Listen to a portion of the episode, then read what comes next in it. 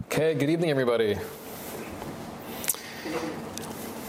The uh, title of the share this evening is Living Without Thumbs Drawing Strength from Limitation. Oftentimes in life, we speak about overcoming deficiencies or rising above weakness. The truth is, that's not always possible. There are certain handicaps that we have naturally that are, are real brick walls that are hard to get by. And therefore, the question is not always how do we get past it? How do we overcome it? But oftentimes, the question is how do we deal with it and thrive within the challenge? So it's not so much about overcoming deficiencies, but life is often about learning how to challenge or learning how to channel that particular challenge we have and not just making the best out of it, but transforming that weakness or that perceived handicap into one of our greatest assets. We know that Lemech, the father of Noach, as soon as Noach is born, he says, This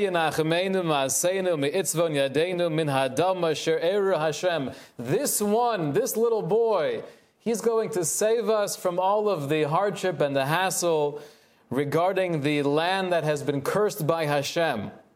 He was very optimistic, and therefore he called his son Noach, because he will bring Nechama, he will bring some level of comfort.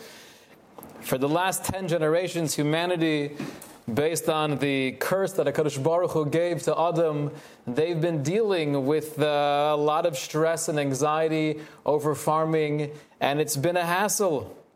Noach comes along and his father says, This one will bring us relief. Rashi explains, Noach lo clay Until Noach came into the world, there was no plowing instruments. They didn't have tools for farming. But he was able to produce and create and innovate these tools for humanity. It was a revolution. Says the Medrash Tanchuma, which is the source of Rashi's comment, how did Lemech know that his son would do this? Where was his, uh, his concept coming from? The? Was Lemech a prophet? So explains the Medrash Tanchuma that there was actually a conversation that took place between Adam and Hashem. As soon as the Kadosh Baruch Hu said the ground, the earth is now going to be cursed, Adam says back, Ribono Shel Olam, Admasai, how long will this go on for? This level of hardship. Amr Lo HaKadosh Baruch Hu said back to Adam, Ad Yivaled Adam Mahul, until someone is born Mahul circumcised. Until that happens, it will be in this uh, very difficult state, be hard to deal with. But as soon as that person is born Mahul, then you'll know the time has come. Kivin shenola Noach Moel, because Noach was born circumcised, miyad yoda Lemech v'amar vaday ze yenachmenu, Lemech being well aware of this tradition, he saw his son. Not only was it miraculous, but he now realized the fact that everything will be different, and that's why he called his son Noach. What did they do until the times of Noach? How did they work the fields?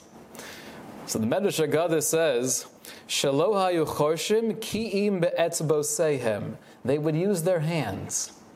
They would use their hands. I was speaking to, uh, to Mo Yachnis recently, and he was quoting from his grandfather that when he got to Eretz Yisrael, he would actually plant trees with his bare hands. That's what they did. They didn't have tools available to them. So at his particular kibbutz, they were outside for hours and hours at a time, digging in the soil with their bare hands. And that was what reality was until Noah was born. It was at the uh, bar mitzvah Motzei Shabbos. I had a conversation with Rabbi Avram Yachnis, and he shared with me this commentary of the Rosh, quoting from Rabbi Huda Chassid. And I've never seen this before, never heard this idea before. But when he uh, shared with me this particular Marmakom, this source, I was blown away. The Russian his commentary on this pasuk, he first quotes from the Medrash Tanchuma, that there was a Masorah, there was a tradition that once somebody is born circumcised, then the whole farming experience and therefore life itself will change and get somewhat easier. But then the Rosh quotes Rabbi Huda Chassid. Right, the, the Rosh was one of the Rishonim in the 13th century. Rabbi Huda Chassid lived in the 11th century. So he quotes Rabbi Huda Chassid saying that Shekodim Noach Shekodim Shenola Noach Lo Lehem Pisuk Etzbos. Before Noach was born, human beings did not have individual fingers. V'hayu chorshim biyadehem, like we saw from the Medrash they would use their hands, but it was actually very effective because their hands were somewhat like a shovel. Hence the picture on the cover of webbed feet. V'noach nolad b'chiluk etzbos. Noach, for the first time in human history, he was born with individual fingers. V'lohaya bo koach lachrosh b'yadav. And because he had individual fingers, his hand was not fully attached. He had a very difficult time farming and digging. He would try, but then the soil would fall between his fingers. Vizesha Amar Chazal explains Rabbi Huda Chassid. This is what the Medrash was telling us when it says that Noach invented tools and instruments for farming. What was his thing? What was his obsession with, with creating things for plowing? Where did that come from? Explains Rabbi Huda Chassid that came from the fact that he couldn't do it like everybody else. Everyone had their way of digging, and they had their hands. They were equipped for the job. Noach was the first person in history, says Rabbi Huda Chassid, who had separated distinct fingers, and therefore he couldn't dig like everybody else. How do you think that made him feel? Nobody realized this at first. The only reason why Lemech, his father, was excited about the birth of his son was based on the fact that he was born Mahul. But the fact that he had individual fingers, Nebuch, right? He looks a little bit strange. Can you imagine him coming home from school? Mommy, all the boys in class are making fun of me. They're calling me Finger Boy. Hey, Finger Boy, can you give me a hand? and he would complain to his mother. You know, we call it the uh, opposable thumb the boys would make fun of him. Noach, you're opposable and disposable. Right? Can you think of all the creativity? It wasn't until he tried and he failed doing what everybody else did did he therefore have the hechrach, he had the motivation, he had the necessity to innovate, and it was that innovation that changed the world. So, the reason why I was so blown away and inspired by this very strange conversation of the evolution of hands is because it's clear from Rabbi Yehuda Chassid it was the handicap, it was the deformity, it was the abnormal no, normalcy of Noach that gave him the ability to change the world. The evolution of hands is something that is uh, something interesting. Humans have distinctive hand anatomy that allows them to make use of tools. Apes and other non human primates did not have these distinct uh, functional fe- features in their hands. The point in time these features first appeared in human evolution is still unknown. It's unknown until this evening. We know when that happened. That was 10 generations after the creation of the human being. I thought it was also fascinating that if you look at the development of an embryo, by the 10th week of pregnancy, or eight weeks after conception, the baby's head has become more round, and your baby can now bend his head or her elbows. Toes and fingers lose their webbing and become longer. So, 10 weeks, right, the toes and fingers now lose their webbing maybe there's a connection between the 10th generation of humanity and the 10 weeks in utero. I don't know. But I think the, uh, the lesson for us is the realization that someone who may be different than everyone else, who could not do the same thing as the other people in the world at that time, was able to change the world for the better because he had to. That's not overcoming uh, weakness, that's capitalizing on your weakness. The Rebbe Yonah and the Shari Avoda, he tells us Yad Kol Yisrael Shava Ba'avodas Habora Yisbarach. When it comes to Avodas Hashem, everyone has equal opportunity. We can all excel in our service of a Kadosh Baruch Hu. Kol echad mi Yisrael yochel lehasig la'avod al katzaha elyon avoda. We don't have to be mediocre in our avodas Hashem. We could be extreme. What does that mean to be extreme? To devote all of our life, all of our heart, all of our mind to a Kadosh Baruch Hu, every moment of our life. Then he says, "V'yesh lanu ledas, ki yoser yitachin lemishia ani v'shafel ruach olav v'nirdaf." It's easier for someone who's impoverished, who's olav, which means he's neglected or made fun of, he's not included, he's an outcast it's easier for this person Lohasig ba'avodas habaris barach to actually acquire higher levels in their avodas Hashem. Mishar hamon asher yesh lehem v'chashivus b'nei adam. More so than the rest of his group or his society or his community, where he feels that other people are getting more recognition, other people are appreciated. If someone doesn't come to shul, everybody notices. If I don't come to shul, nobody cares. I'm not part of this particular WhatsApp chat. Why didn't they include me? There were 45 other people here. How did they forget about me? There are so many things that make us feel bad about ourselves, about our social status. Says there Benayona, we all have equal opportunity to excel in our Avodas Hashem, but you have an advantage if you're neglected, if people don't care about you or respect you to the degree you think they should. And he explains why is that the case? If anything, that should cause depression and hopelessness. He says, Ki avodes habori tolui halev, like he says many times in the Sefer Shari Avoda, our avodas Hashem is dependent on the heart, on the mind, on the machshava. Sheyichne lifnei boro, that we're able to have a sense of humility, of hachna before Kadosh Baruch Hu. V'yis naded alav lavdo l'bechol levav v'chol nafsho b'chol ma'odo, and to generously give selflessly to Kadosh Baruch Hu, to our avodas Hashem. But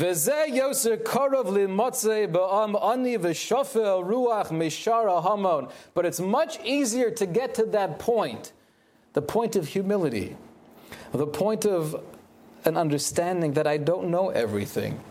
And although people are so passionate about their views in so many different areas of life, I could respect you, I could agree, I could disagree, but the fact that I feel somewhat left out, the fact that I'm feeling a little bit of an outcast, that could give me more of a sense of hachna. It might not, it will not feel good in that moment. But ultimately, I have more of a chance of getting closer to a Kadosh Baruch Hu says the Rabbeinu Yonah. Again, this is not overcoming a weakness. This is not getting out of the state where now I'm the most popular kid in class. I'm still in a position where I feel people are ignoring me, and when I'm standing there trying to have a conversation with two or three other people, it's I, it's as if I don't exist. I'm still in that position. But the Rebbe Yonah says, you actually now have an amazing opportunity. The Pasuk says, Korov Hashem lenishbere ve'esdake ruach yoshia. David HaMelech tells us that a Kadosh Baruch Hu is close lenishbere lev to those people of broken hearts. HaKadosh Baruch Hu is closer to me when I have a broken heart than when I'm flying high, than when I feel that everyone's machshav me and everyone appreciates me. HaKadosh Baruch Hu is close to the people with the broken heart. I remember personally, I'm not going to get into the details, but I had a particular experience going back years ago where I just felt like a complete fool. That happens often, right? But I felt totally foolish. And I remember Bishas Maisa, as it was taking place, it was torturous because nobody likes to feel that way. But I remember afterwards feeling I have a certain clarity now that I didn't have before. As long as you're allowed to live in the make believe world, in the world of hatzlacha, of success as defined by secular culture, or perhaps even from culture that's been penetrated from the secular culture, then we could live comfortably numb. Once that illusion is broken and you feel the nishbere lev, you feel that brokenness, then there's something so real and it's painful, but there's also a source of simcha in that feeling of hachna, that all I have is you, HaKadosh Baruch Hu, because nothing else really matters. We find this idea as well in many of the letters of the Steipler. There's one particular letter where he speaks about the, the gain that we go through at a time of nefila when we're falling down. He's speaking to a young man. He starts off, as he does in many of his letters, that, you know, unfortunately, I don't have the, uh, the ability or the time to really write back at length. However, based on the situation you've presented, I really feel that I have to say something. And therefore, I'm going to answer you b'kitsara. I'm going to respond back in a shorter way. He says, Kol echad yeshlo. Every human being has days where they're up and they're down. There is no moral or religious imperative to be constantly impassioned, and nor is it possible. Ubefrat, bimeha urim for sure. In our younger years, we're trying to find ourselves, trying to create our identity. It's an emotional roller coaster, but that could be true throughout life.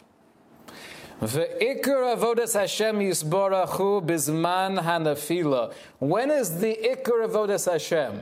When is the main ability to actually come closer to a Kadosh Baruch Hu? That's bizman hanafila. That's when I feel like a complete fool. That's when I feel that nobody really cares about me, that no one is machshav me that I'm not machshiv myself. Sha'az enomotzi tam v'sipuk. I'm not doing this for any other reason. I'm not doing it because it looks good. I'm not doing it because it feels good, because it doesn't feel good.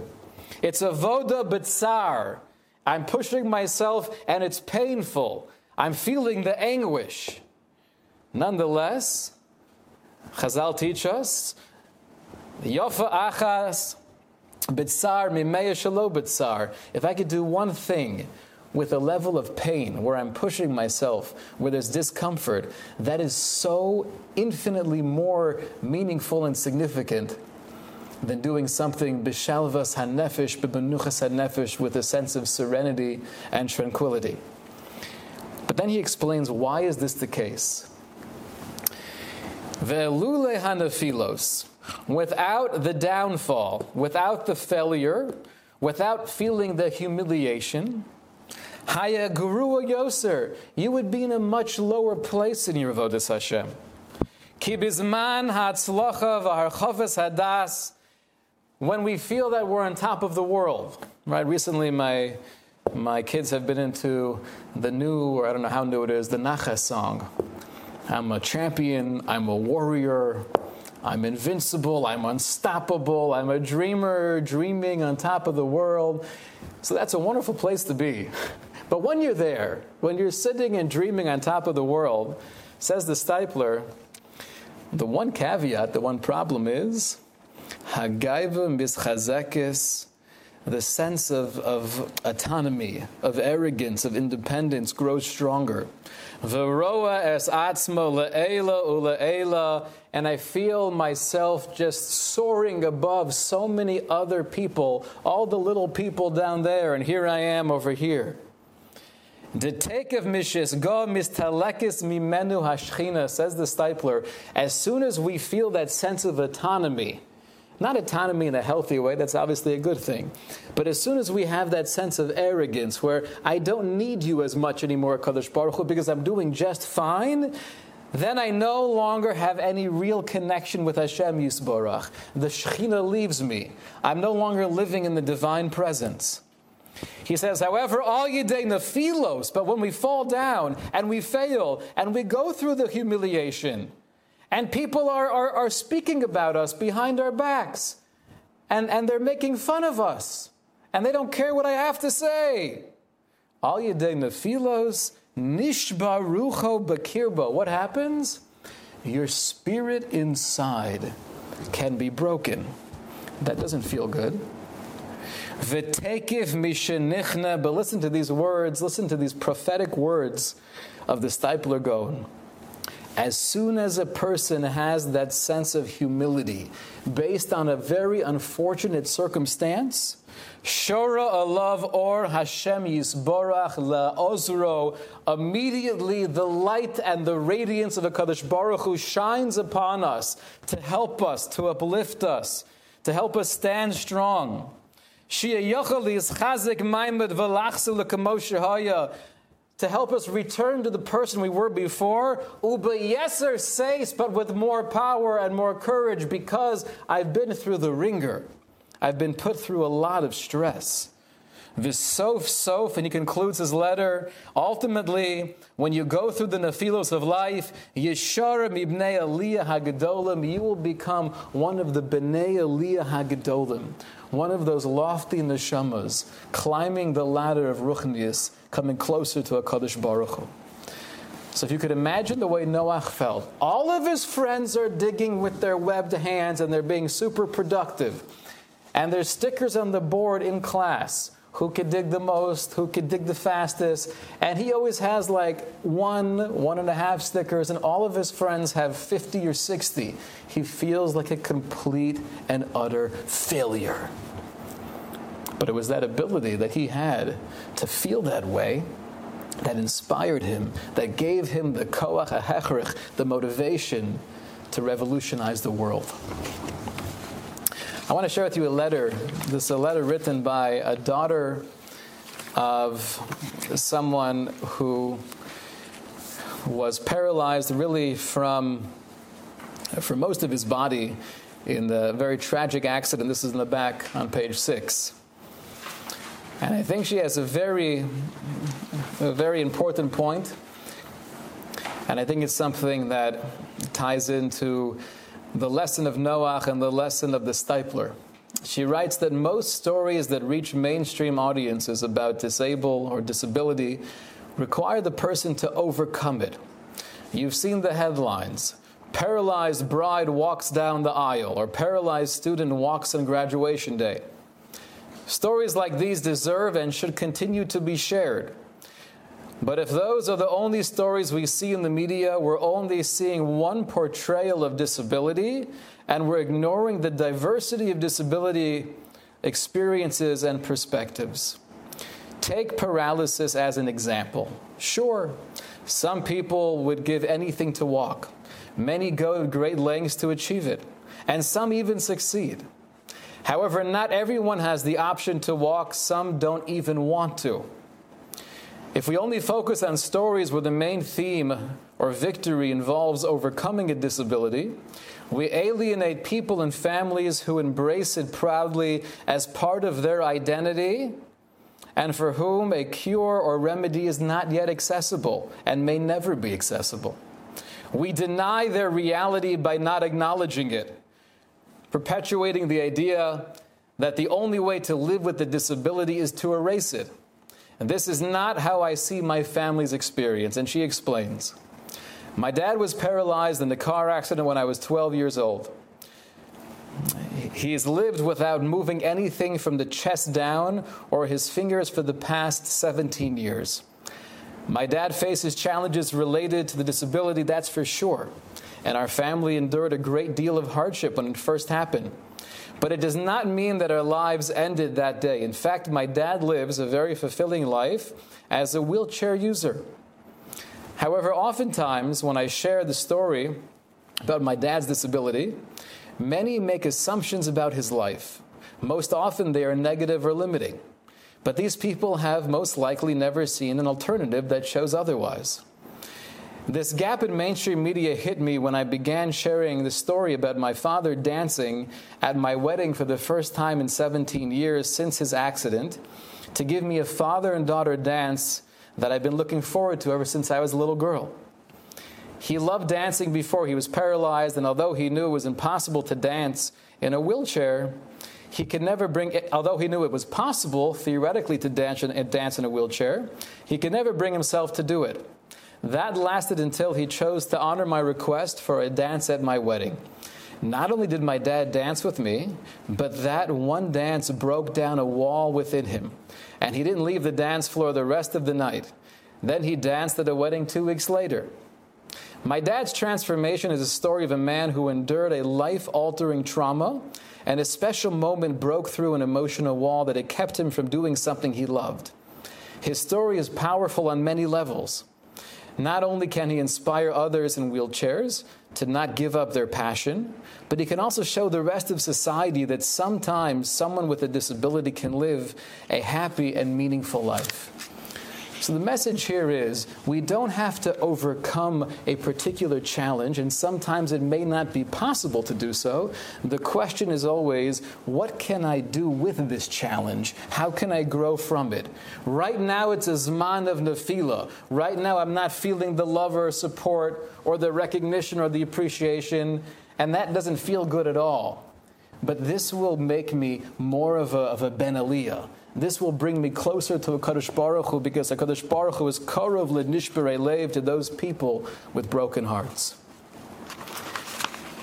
In the famous letter from Rav Hutner, just to share one line,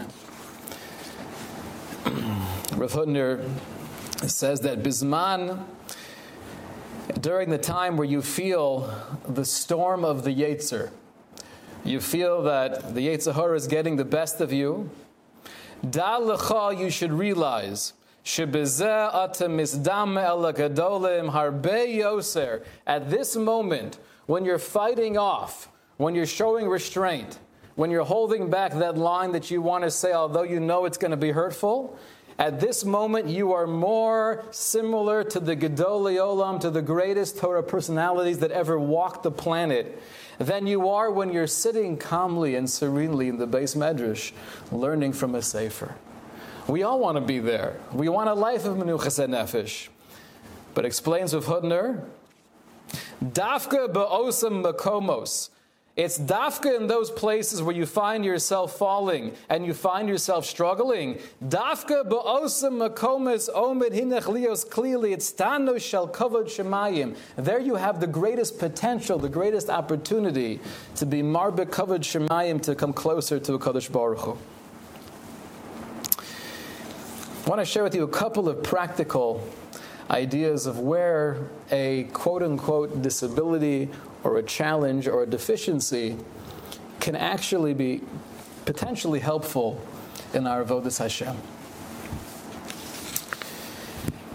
Chaim Shmulevitz in the Sichos Musar, when he speaks about the Midah of Bitachon, he quotes a, a, famous story. First, he quotes from his Rebbe, who was of the opinion that whenever we speak about Bitachon, the goal is not to get too analytical not to delve into it to the extent where it becomes too much of a, uh, of a mind game, and we could speak about all the different levels of bitachon and what it means and what it doesn't mean and when it applies, when it doesn't apply. He says, Kibalti, I received the Masorah, Shalol Daber Be'inyan Bitachon Devar Mamukim. Not to get too in depth when it comes to good, old fashioned trust and reliance in Hashem. And he shares the story of the Alshech. The holy Alshech was sitting with his uh, Talmidim. They were in the beis medrash together, and they were discussing the mile of bitachon. Right? How imperative it is for us to have full reliance and confidence in the Kadosh Baruch Hu. He says, Ki b'Hashem einu tzarech klal leparnasaso. And he said something somewhat radical. If a person has real bitachon in Hashem, you don't have to engage in parnasa. Not something to try at home. But that's what he was sharing with his very holy Talmidim. Happens to be in the back of the room, there was the Bala Gola, which is the classic term for someone who was totally ignorant. He was not a Talmudic scholar. He was sitting there reading Tehillim, and he happens to overhear the conversation with the Alshich and his Talmidim. Kshamu as Divrei Alshich, when he heard these words, Nichnusu Adavar Malibo, they penetrated his heart. V'ozav esavodaso. So this wagon driver said, you know what? If that's what the Rebbe is saying, that's what I'm going to do. He sold his entire parnasa, he sold his wagon and his donkey, and he sat the entire day in the beis medrash saying Tehillim. As time goes by, miracles happen. And somehow, supernaturally, this guy who was poor beforehand, who was working hours and hours a day, not having much time for learning our hisbodedus, now that he was taking the advice of the Rebbe, the Alshech, miracles were happening. He was able to feed his family berevach. He had everything and more. The other great disciples of the Alshech came back to their Rebbe and they had a complaint. said, What's going on? How is this possible? We also took your advice. We also stopped engaging in Parnasa. We weren't doing any of the normal hishtadlis. We were just focused on bitachon and reliance in the Kadosh Baruch Hu. And we're suffering greatly. We don't have a Parnasa. We can't put food on the table. But yet, this guy, this ignoramus, somehow he's the biggest Baal bitachon in the world.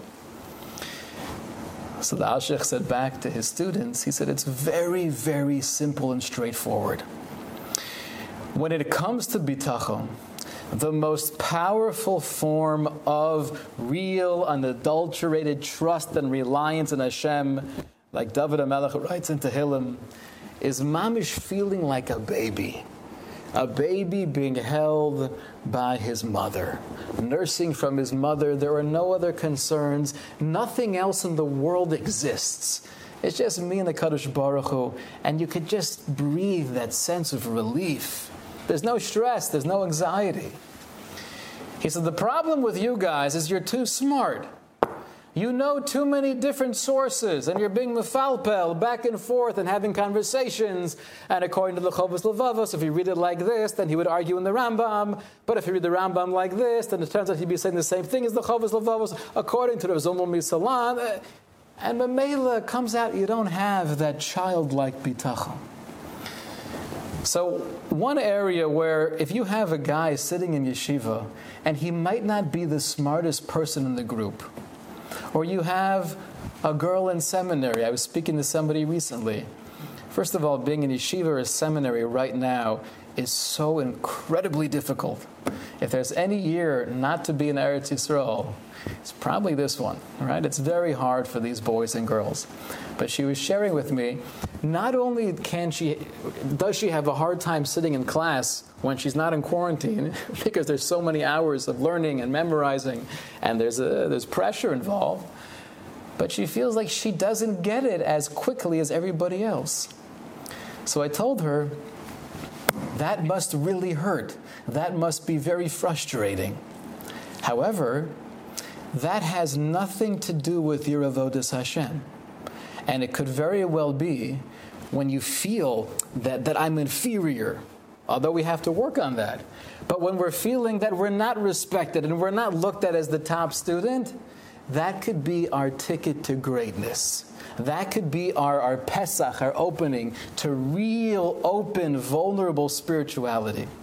When it comes to bitachon, that's definitely the case. You don't have to be the greatest lamdin in the world. You don't have to have years and years of in-depth experience. You just have to have a sincere heart, sometimes a broken heart, and just pour reliance and everything on a Kadosh Baruch Hu. That bitachon may be more powerful than the bitachon of someone who's learned, who's well versed in all of the different sources. That's one area I think where a, a deficiency can actually come in handy. Rav Nachman Breslov, in one of the teachings in the Likutei Moharan, he speaks about a similar idea, where he says sometimes in Judaism we have the the distraction or the the hurdle of seichel. And this sounds so incredibly against everything good Litvish Judaism stands for. So we have to understand this carefully. On one hand, the seichel, the intellect, is the greatest gift in the world. And that's why the first thing we ask for in the Shemona Esrei is Ata chonein la'adam das, you Baruch Hu, you give das. And we're asking, please allow us to understand ourselves, allow us to understand life and Torah. But sometimes, if you're too smart, that itself uh, could lead you to complexity, to confusion.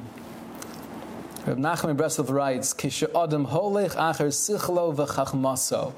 When a person is led only based on the cold intellectual pursuit or understanding of Judaism, it's possible to fall into many traps to go in directions that's not actually bringing you closer to Hashem, but could be potentially expanding the ego. He says, Ikar hayadus hu rak leilech betamimus bepshitus. The Ikar Hayadus, the main theme of Judaism, which is a very broad and sweeping statement, is to go with a Kadosh Baruch Hu with sincerity, with purity, upshitus, with simplicity, bli shum chachmos, without overanalyzing. Now, again, we would not understand this to mean that you shouldn't be thinking that hard. That's the whole mitzvah of Libat HaTorah. That's the greatest thing we could possibly do. But at the same time, we can't allow the thinking process to get in the way of the emotions. He says it's very simple. If we proceed with a sense of purity and simplicity, and everything we do, every choice we make, Hashem Yisborach, I'm just thinking of what does HaKadosh Baruch Hu want from me? Will this bring me close to Hashem or will it bring me farther away from Hashem? Am I doing this because it'll bring me more recognition and more prestige or am I doing it because I feel in the heart of hearts this is the Ratzun Habore, this is the right thing?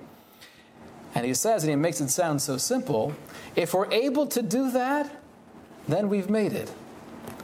So that means sometimes not being the most brilliant person in the world is not a handicap.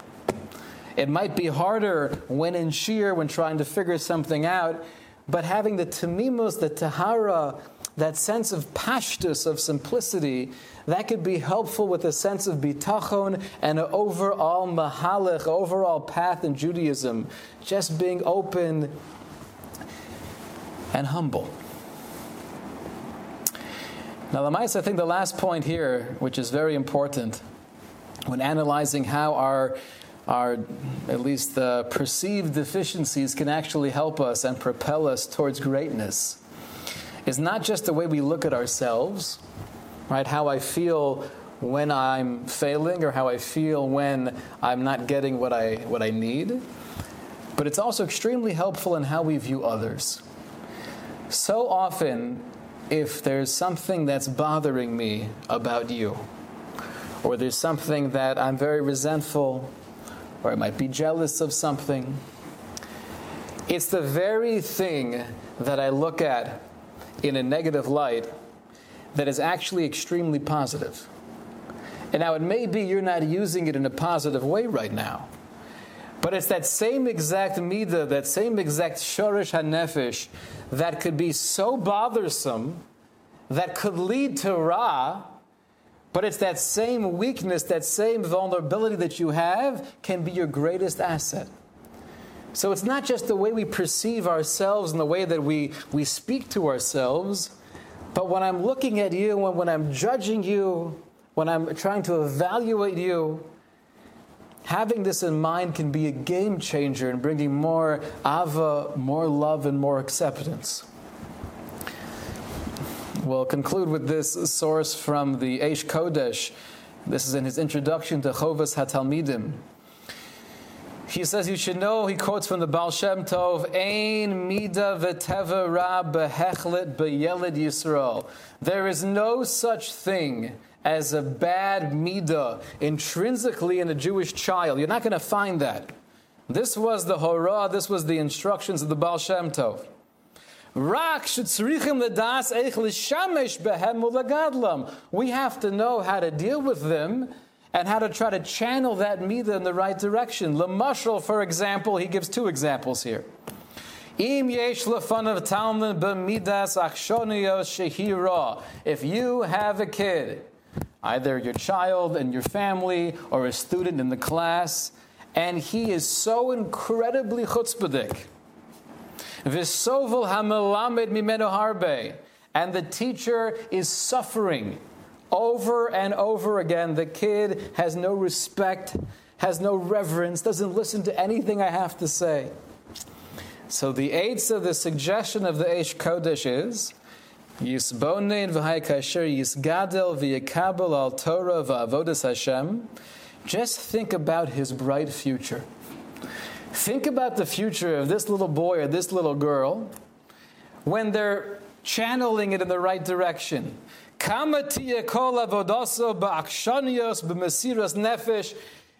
They'll be able to proceed and continue in their vodas Hashem in a stubborn way, in a relentless way, with tenacity, with strength, with persistence, because they have this midah of akshanius, because you're stubborn.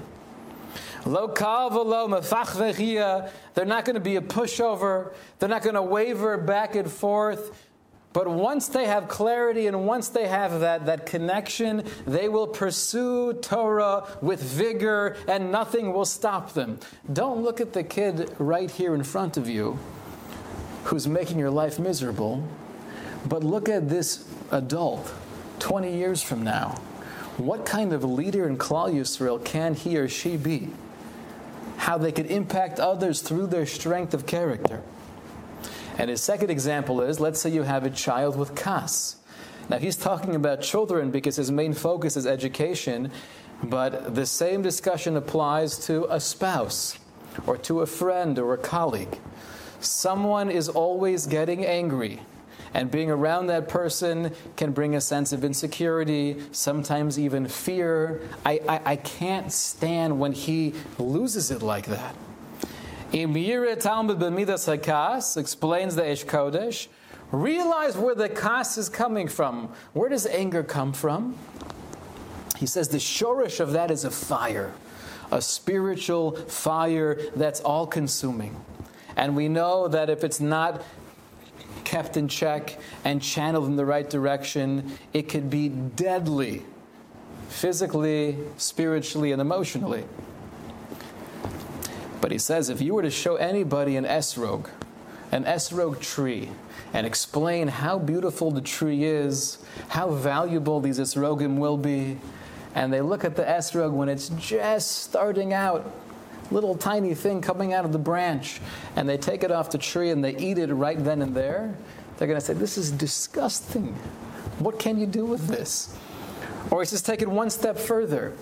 If instead of looking at the esrog tree or the esrogim that the tree is producing, they look at the seeds, and they take the seeds and they start eating the seeds, that's, that's obviously not food.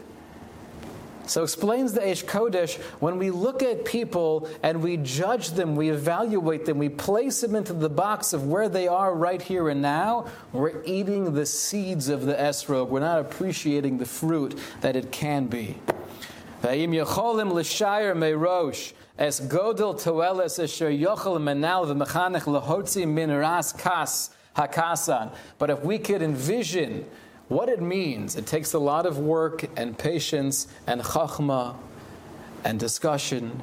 But if we could somehow take that force of anger within the child and help them channel it, they also need to know how to control it, but to help them channel it to productive, ruchniistic purposes, then Ain Lishire, we can't even fathom how far they can go in life. So obviously, there are many things we need to work on. It's not just accepting ourselves for who we are and where we are. We believe in Tikkun Hamidos. We believe in Shviras Hamidos. We try to break through our many limitations. However, there are particular limitations within our personality, sociologically or psychologically, that are part of who we are, that are part of the intrinsic makeup or to use more mystical terms, it's part of the mazel of the neshama. And that nakuda doesn't change, but it can be channeled. We could view it as a disability, we could view it that I'm different than other people, and therefore I can't do the same thing as others. I can't keep up in class like everyone else can. I can't sit in my seat for more than 15 minutes, and this kid is sitting here for three hours straight. And there are so many things that can make that frustrating based on the, the environment in which we live. But at the same time, to realize within ourselves, and perhaps even more importantly within others, it's a midas hanefesh that weakness can be your greatest asset. I look at my husband and I don't like this particular midah. He's too uptight. Why can't you just chill out a little bit and relax? But it's that same midah of being too uptight that allows him to accomplish and thrive in so many different areas of life and relationships. HaKadosh Baruch Hu should give us the patience, patience with ourselves and patience with others, and also the wisdom to be able to see the chisaron, to see a deficiency, to see what's usually viewed as a handicap, but to realize this could be our greatest asset to humanity. Okay, good Shabbos, shkoyach.